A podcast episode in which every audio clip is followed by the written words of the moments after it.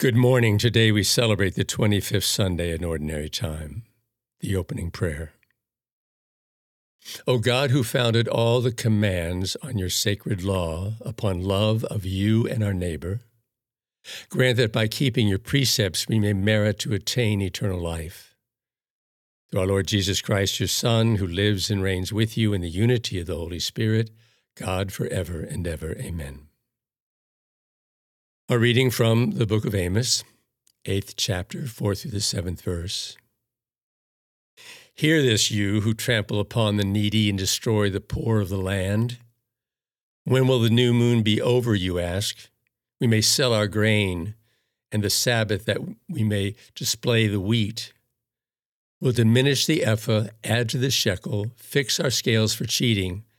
We'll buy the lowly for silver, and the poor for a pair of sandals. Even the refuse of the wheat we will sell. The Lord has sworn by the pride of Jacob, Never will I forget a thing they have done. The word of the Lord.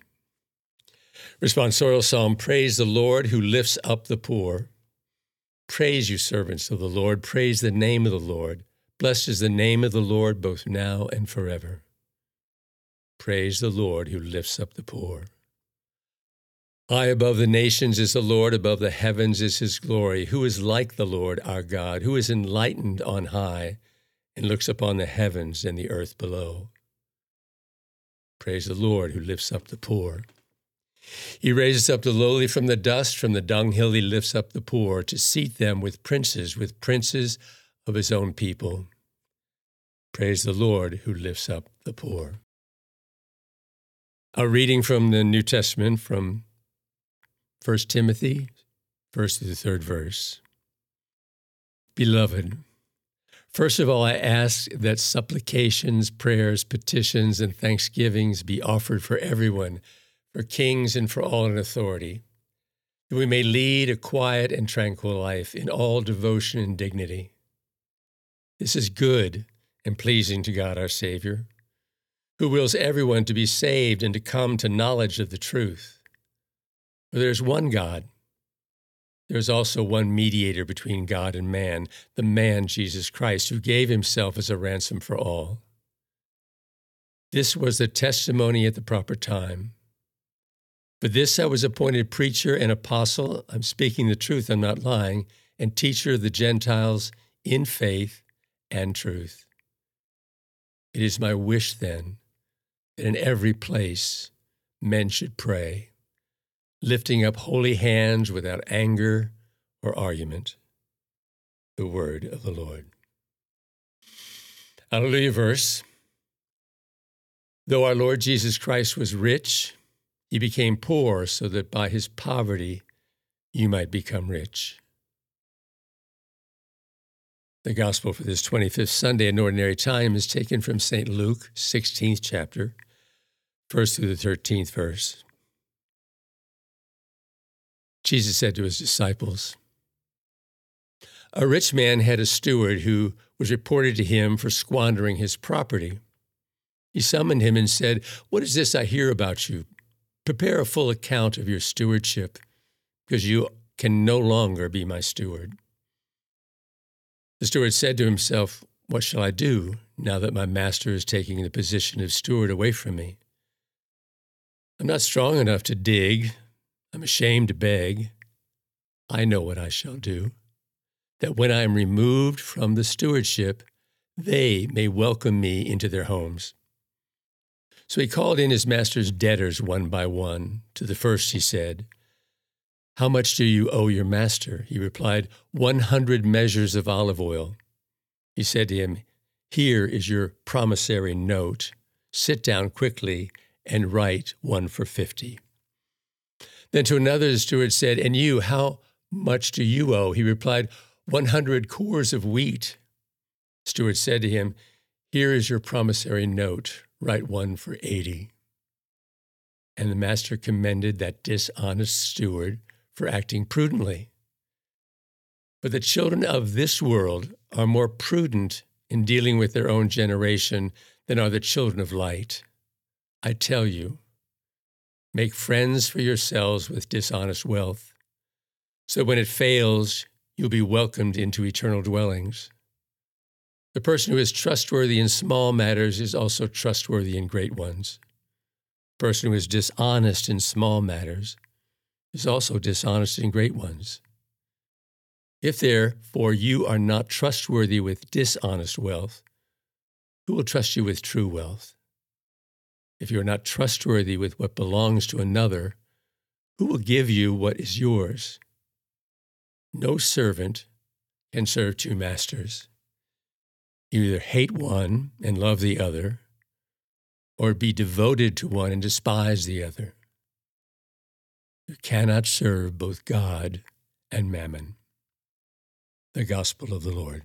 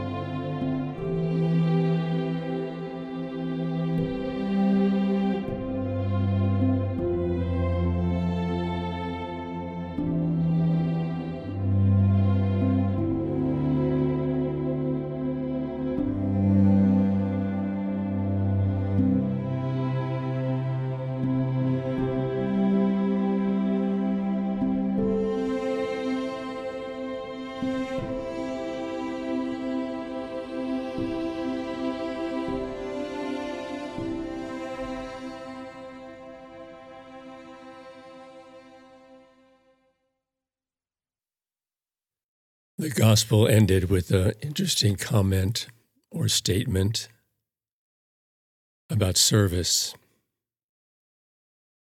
There's something in human nature that is meant to serve. We can either serve God or serve mammon. We can either serve ourselves or serve others. My point is, I think mammon is a really interesting word because you look it up in the Oxford English Dictionary and it says it, it's a, another word for money. But then if you read on, it talks about in medieval writings, mammon was considered to be the devil, evil. It was basically focused totally on itself. And greed was a major part of it. So I think to myself, in the spiritual journey that you and I are sharing, you know, we may not have a lot of problems with money in that sense of using it to make money off of people in a way that's unfair and unjust. Though we do see a lot in the world today of, of corporations somehow falling into that trap of making sure that they can get as much money as possible for the least amount of product and that's kind of considered good business in some ways. But but we're I want to talk about something not so much about money, dollars in business, or or, you know, shekels or grain. I'm going to talk about another kind of mammon. It's a kind of spiritual mammon.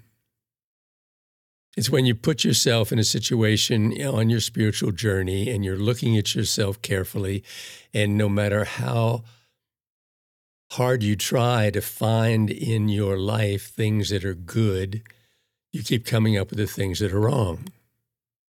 Keep focusing on what's wrong. And if you focus too much on what's wrong, something goes haywire. And the thing that goes haywire is there's this thing in human beings that when they're criticized, when they're judged, they cannot just think about themselves as somebody doing something wrong, but they can consider themselves as something wrong with me. It's called shame.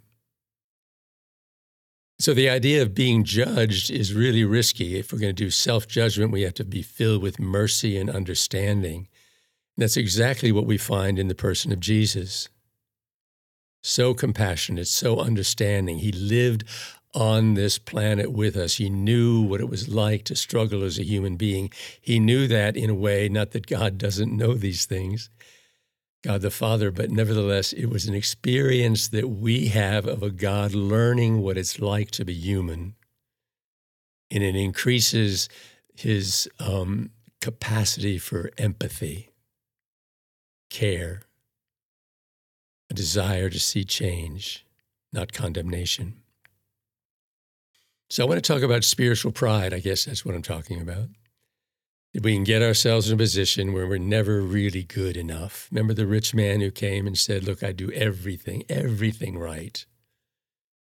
And Jesus looked at him and smiled and actually looked at him with love, saying, this is great. You're, you're really you're really trying, but you've got one problem. Why don't you give up everything you have and then and then come and follow me?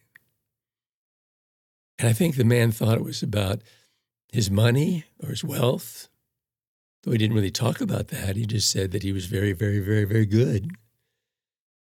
So I think what that lesson is, is that there's something in us when we focus too much on being good, being perfect, being without stain of sin, or whatever we do, it more likely comes about where we can't do the job as well as we thought we should or could do, and we get worried about performance and all of that. That's what he was asking the rich man to let go of. Call them his possessions. Possessions. So interesting. Performance can become a possession, meaning how I perform is exactly how much I'm worth. And by performance, I mean living out your life in the midst of other people. It doesn't have to be giving a, a homily. It can be just being a parent, being a friend, being something. But you're, if you're looking too much at the performance part of you, you're going to run into a real difficult problem. And that's where it gets into something I would call spiritual pride. So let's look at it more carefully. Now, you know, we've only been listening to, um, to the Old Testament every Sunday for the last, I don't know, 55 years. Before that, as you well know, or though you, those who are not Catholic might not realize, but we were only listening to a gospel and an epistle, just 52 of them for the entire year it's easy to see when having that small of a of a, of a source to preach from that maybe homilies became routine. They knew them by heart. And probably were more likely to then give just good advice or or teach things that the church was teaching about sacraments and about laws and rules and things like that. So I wonder about the the depth of the preaching before we had the Old Testament because it has changed my mind so much about this whole relationship I have with God. And it even has been, I think, in a sense, um, a, a worrisome thing to me if I can't integrate it correctly because there's something so clear about how upset God is with when we do things wrong.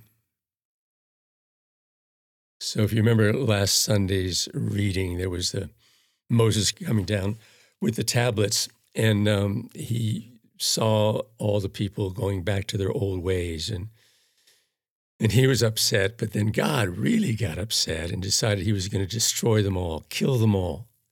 I can't stand these people. They drive me nuts. That's God speaking to sinful human beings in the Old Testament.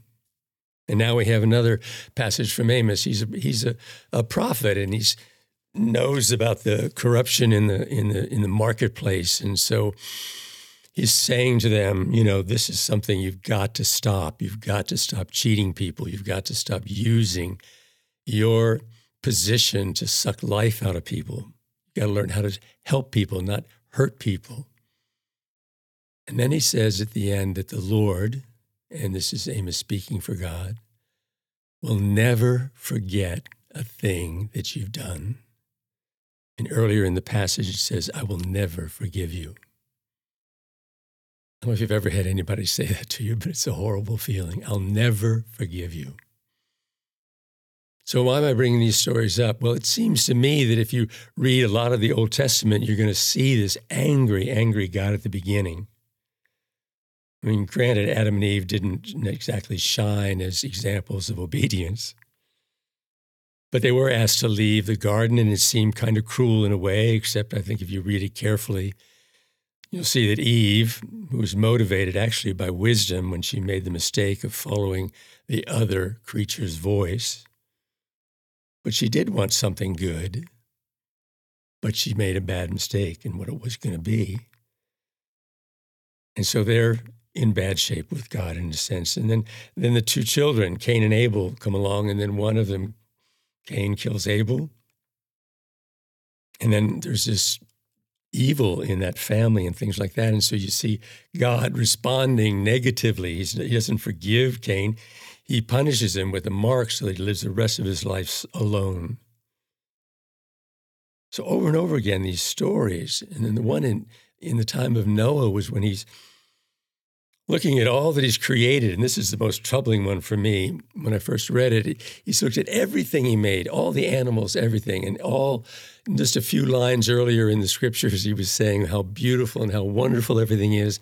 And now this same God is saying, I want to destroy all of them, kill them all, destroy them. What? Why?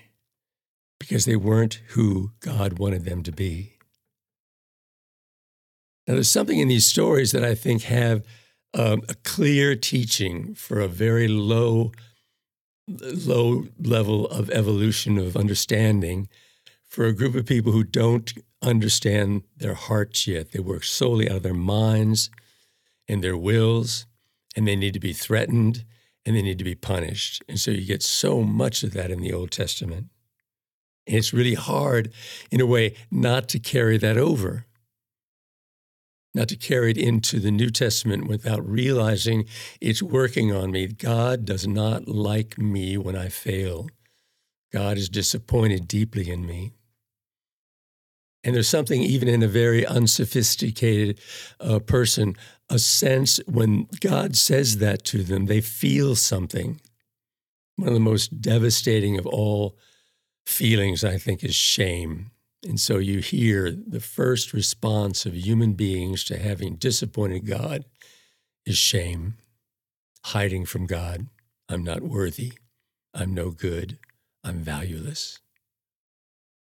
That can come upon us without realizing it, without even realizing maybe where it comes from but it can come from a, an indication deep inside of us that we're not living up to what we should be. And it creates this anxiety and this shame. And then shame is the most interesting of all things. It, it needs to be fed, it needs to be encouraged. And so you find your, all you do is look at your mistakes. So then you look at the gospel. And there's this wonderful story about a man who basically is doing the wrong thing. And Jesus looks at him and says, You know what? Watch this guy. Watch what he's doing. He's doing something really smart, smarter than the people out there that are not listening to me and not trying to do what I ask them to do. And I can't reach them. I threaten them. They still won't listen to me. But this guy, on his own, with his mind and his will, he comes up with an idea. I know what I can do. I'm being fired. So I know my my life after this is going to be very difficult. I don't know what to do. I don't. I can't. I can't dig. I can't. I'm too proud to to, to beg. So basically, he says, I know what I can do.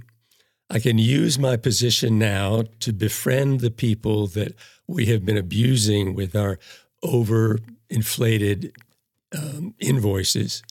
And I'll make sure that when I'm let go of, I will be welcomed. What's the man doing? He's not serving his ego. He's not serving himself. He's not looking for money. He's looking for relationship, a relationship. I want to connect with someone so I will be in a relationship that sustains me. That's pure wisdom. To a mind, especially, that is, that is not in any way, shape, or form very much evolved. So then you look at Paul, and he's giving this wonderful advice. First of all, here's what he's saying all the time, you should be working for someone else, praying for them, doing things in your heart for them. When you pray, you are intending something for someone. And when you are not condemning, not judging, but always trying to give somebody something that will help them see through what they're doing, when you do the opposite of what God did, and the reason God did it was to prove that it didn't work, that condemning people and judging people is never going to change them, it only leads them deeper and deeper into darkness, or ignoring God because it's too difficult. Jesus came to change all of that. And he did it by this. He wants you, when you're at your worst and you're feeling you're no good and unlovable, and you own that feeling and you say, maybe it's because of what I did or it's just the way I'm thinking. And then he looks you in the eye. And I love this part about Jesus who reveals who God really is. He looks in your eye and says, You know, you're an absolute mess you're you've done some bad things or you're beating yourself up too much and it's wrong. But when I see you, I look at you, I love you now more than I ever have because you're honest. You're facing things and you're not able to fix it. That's where forgiveness, being loved as you are, is essential. Without it, there's only darkness.